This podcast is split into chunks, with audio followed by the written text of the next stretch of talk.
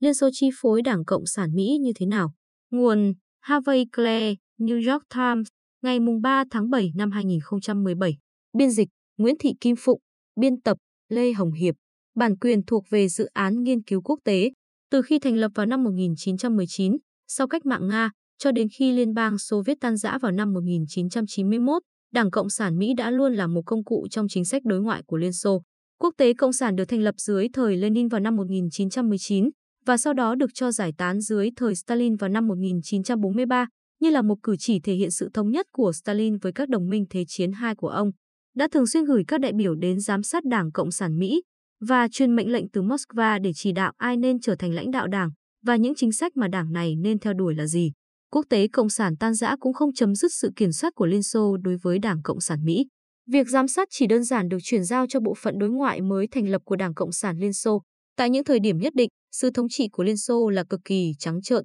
Trong cả hai năm 1929 và 1945, Moscow đã yêu cầu và được đáp ứng về việc thay đổi lãnh đạo đảng. Jay Lovestone nhận được sự ủng hộ từ 90% các thành viên trong đảng vào năm 1929, nhưng việc ông ủng hộ đảng viên Bolshevik Nikolai Bukharin đã khiến Stalin phải loại bỏ Lovestone khỏi chức Tổng bí thư Đảng Cộng sản Mỹ. Trong một cuộc điều trần do chính Stalin chủ tọa, Lovestone và một số cấp dưới của ông đã không chịu nhượng bộ. Stalin giận dữ lên án họ và trao quyền lãnh đạo Đảng Cộng sản Mỹ vào tay các đối thủ của Lovestone.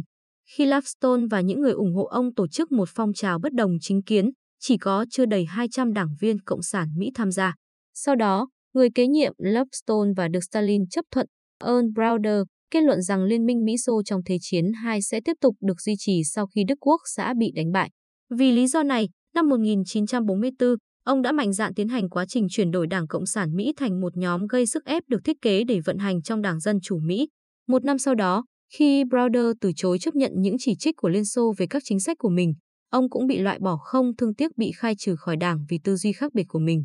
Khi Đảng Cộng sản Mỹ được tái tổ chức, hầu như tất cả những người cộng sản mà suốt nhiều năm đã từng ca ngợi Browder là biểu tượng của chủ nghĩa cộng sản được Mỹ hóa, đều đã từ bỏ ông. Brother thậm chí bị buộc phải tìm một nha sĩ mới và một đại lý bảo hiểm khác. Quyền kiểm soát của Liên Xô đối với các chính sách của Đảng Cộng sản Mỹ được thể hiện rất công khai. Sau nhiều năm tấn công Franklin Delano Roosevelt về các chính sách phát xít và tố cáo chính sách kinh tế mới của ông là một mưu đồ phức tạp để đánh lừa tầng lớp lao động, Đảng Cộng sản Mỹ đã rất choáng váng vào năm 1935 khi quốc tế Cộng sản, hoảng loạn do mối đe dọa ngày càng tăng của Đức Quốc xã, đột ngột thay đổi hướng đi và kêu gọi thành lập một mặt trận bình dân chống chủ nghĩa phát xít, thay cho chính sách trước đây của quốc tế Cộng sản, vốn xem bất kỳ liên minh nào với các lực lượng theo tư tưởng, dân chủ, xã hội hay tự do, là sự phỉ báng, động thái bất ngờ quay đầu của Moscow bao gồm việc yêu cầu các đảng thành viên của mình tìm mọi cách để ngăn chặn chủ nghĩa phát xít. Ra tranh cử Tổng thống vào năm 1936, Browder đã gián tiếp ủng hộ Roosevelt.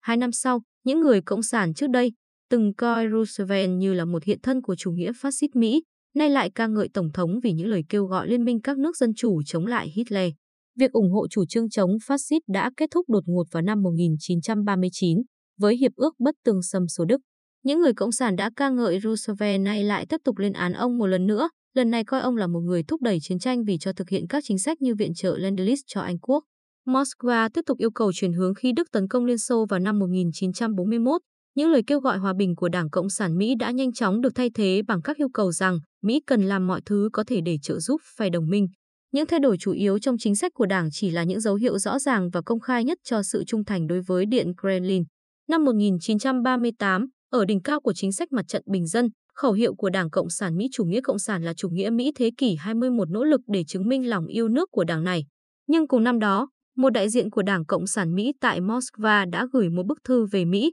cảnh báo các nhà lãnh đạo quốc tế Cộng sản cho rằng khẩu hiệu này không chính xác và mang tính lật đổ. Dù không có bất cứ cuộc thảo luận hoặc tranh luận nào, nhưng Đảng Cộng sản Mỹ vẫn ngừng sử dụng khẩu hiệu đó. Hầu hết trong số hàng trăm nghìn người Mỹ lựa chọn tham gia Đảng Cộng sản Mỹ là bởi vì họ ủng hộ các chính sách hay lý tưởng mà đảng này tuyên truyền, nhưng phần lớn đã nhanh chóng từ bỏ sau mỗi sự đảo ngược chính sách do sự thay đổi chính sách đối ngoại của Liên Xô. Bất cứ ai tiếp tục làm đảng viên Cộng sản trong hơn một vài năm đều biết rằng họ phải kiên trì, luôn luôn ủng hộ bất cứ chính sách tiếp theo nào của Liên Xô. Lời chỉ trích đối với Liên Xô là căn cứ để bị khai trừ. Đối với tất cả các thành viên của Đảng Cộng sản Mỹ, Liên Xô là quê hương của chủ nghĩa xã hội, là nhà nước đầu tiên của người lao động và phải được bảo vệ chống lại các mưu đồ của chủ nghĩa tư bản. Đảng Cộng sản Mỹ đã khéo léo truyền bá những lời dối trá của Moscow. Đảng đã khẳng định rằng các phiên tòa trong những đợt cuộc thanh trừng của Stalin đã bóc trần một âm mưu tư bản sâu rộng chống lại nhà lãnh đạo Liên Xô. Các thành viên trong đảng đã lặp đi lặp lại lời bịa đặt của Liên Xô rằng Trotsky là tay sai của Đức Quốc xã. Tồi tệ nhất là nhiều người cộng sản còn hoan nghênh việc xử tử hàng chục ngàn đồng chí Liên Xô của họ, tố cáo những người bị hành hình là gián điệp tư sản và kẻ khiêu khích. Khi những người Mỹ gốc Phần Lan trở về Karelia vào cuối những năm 1920 và đầu những năm 1930 để xây dựng chủ nghĩa xã hội đều bị thanh trừng, những thân nhân người Mỹ của họ đã bị các quan chức đảng cảnh báo phải giữ im lặng và hầu hết họ đã làm theo như vậy. Phong trào Cộng sản cũng không chỉ bóp méo thông tin về các vấn đề liên quan đến Liên Xô. Trong những năm 1960, KGB bí mật trợ cấp cho một nhà xuất bản cánh tả ở New York do một cựu đảng viên, các Marzani, lãnh đạo. Nhà xuất bản này đã cho phát hành cuốn sách đầu tiên đưa ra tuyên bố rằng vụ ám sát John Kennedy đã được sắp xếp bởi một nhóm các doanh nhân cánh hữu Mỹ và các đặc vụ của CIA. Mãi cho đến năm 1956, khi Khrushchev nói với các đảng viên Cộng sản Liên Xô rằng Stalin là một kẻ giết người hàng loạt, thì những người Cộng sản Mỹ mới dẫn lòng tin vào điều đã được biết đến suốt nhiều năm này.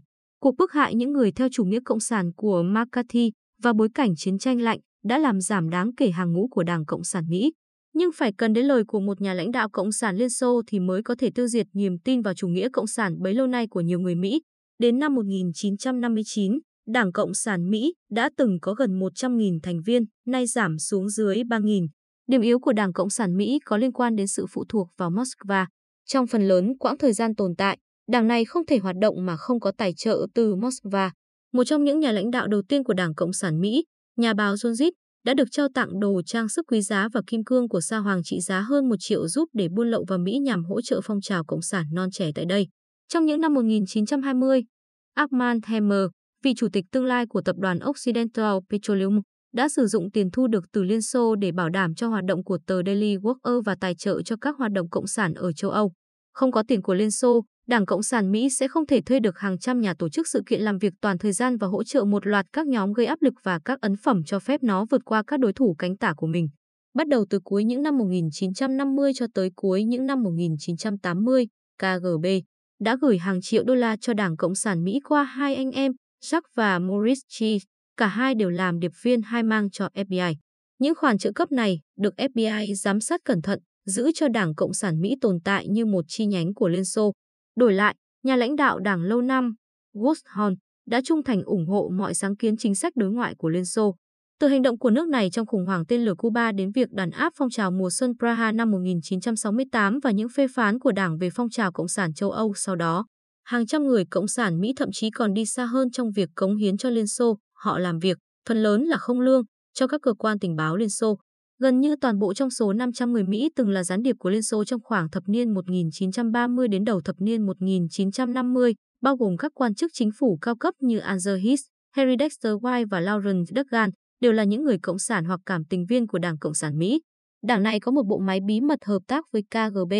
và Cục Tình báo Liên Xô, giám sát nhưng cá nhân tiềm năng và đôi khi đề xuất các nguồn tuyển dụng hữu ích. Ba nhà lãnh đạo đảng liên tiếp Lovestone, Browder và Egan Dennis đều biết và chấp nhận mối quan hệ này. Việc các nhà lãnh đạo của một đảng chính trị Mỹ thường xuyên bị tấn công vì các mối liên hệ của họ với Liên Xô. Chấp nhận những bước đi cực kỳ nguy hiểm khi thực sự làm việc cho tình báo Liên Xô đã nói lên rất nhiều điều về sự trung thành tối thượng của Đảng Cộng sản Mỹ. Các thành viên bình thường của đảng có thể không biết về các hành vi như vậy, nhưng bất cứ ai ở lại Đảng Cộng sản Mỹ một khoảng thời gian đủ dài đều phải biết rằng những lời chỉ trích Liên Xô sẽ không được dung thứ. Những người từng trải qua những lần thay đổi chính sách của Đảng đều biết rằng lòng trung thành với quê hương của chủ nghĩa xã hội được ưu tiên hơn bất kỳ lòng trung thành nào khác. Giấc mơ của những người tin vào sự mỹ hóa chủ nghĩa cộng sản đã bị giết chết bởi sự dối trá này.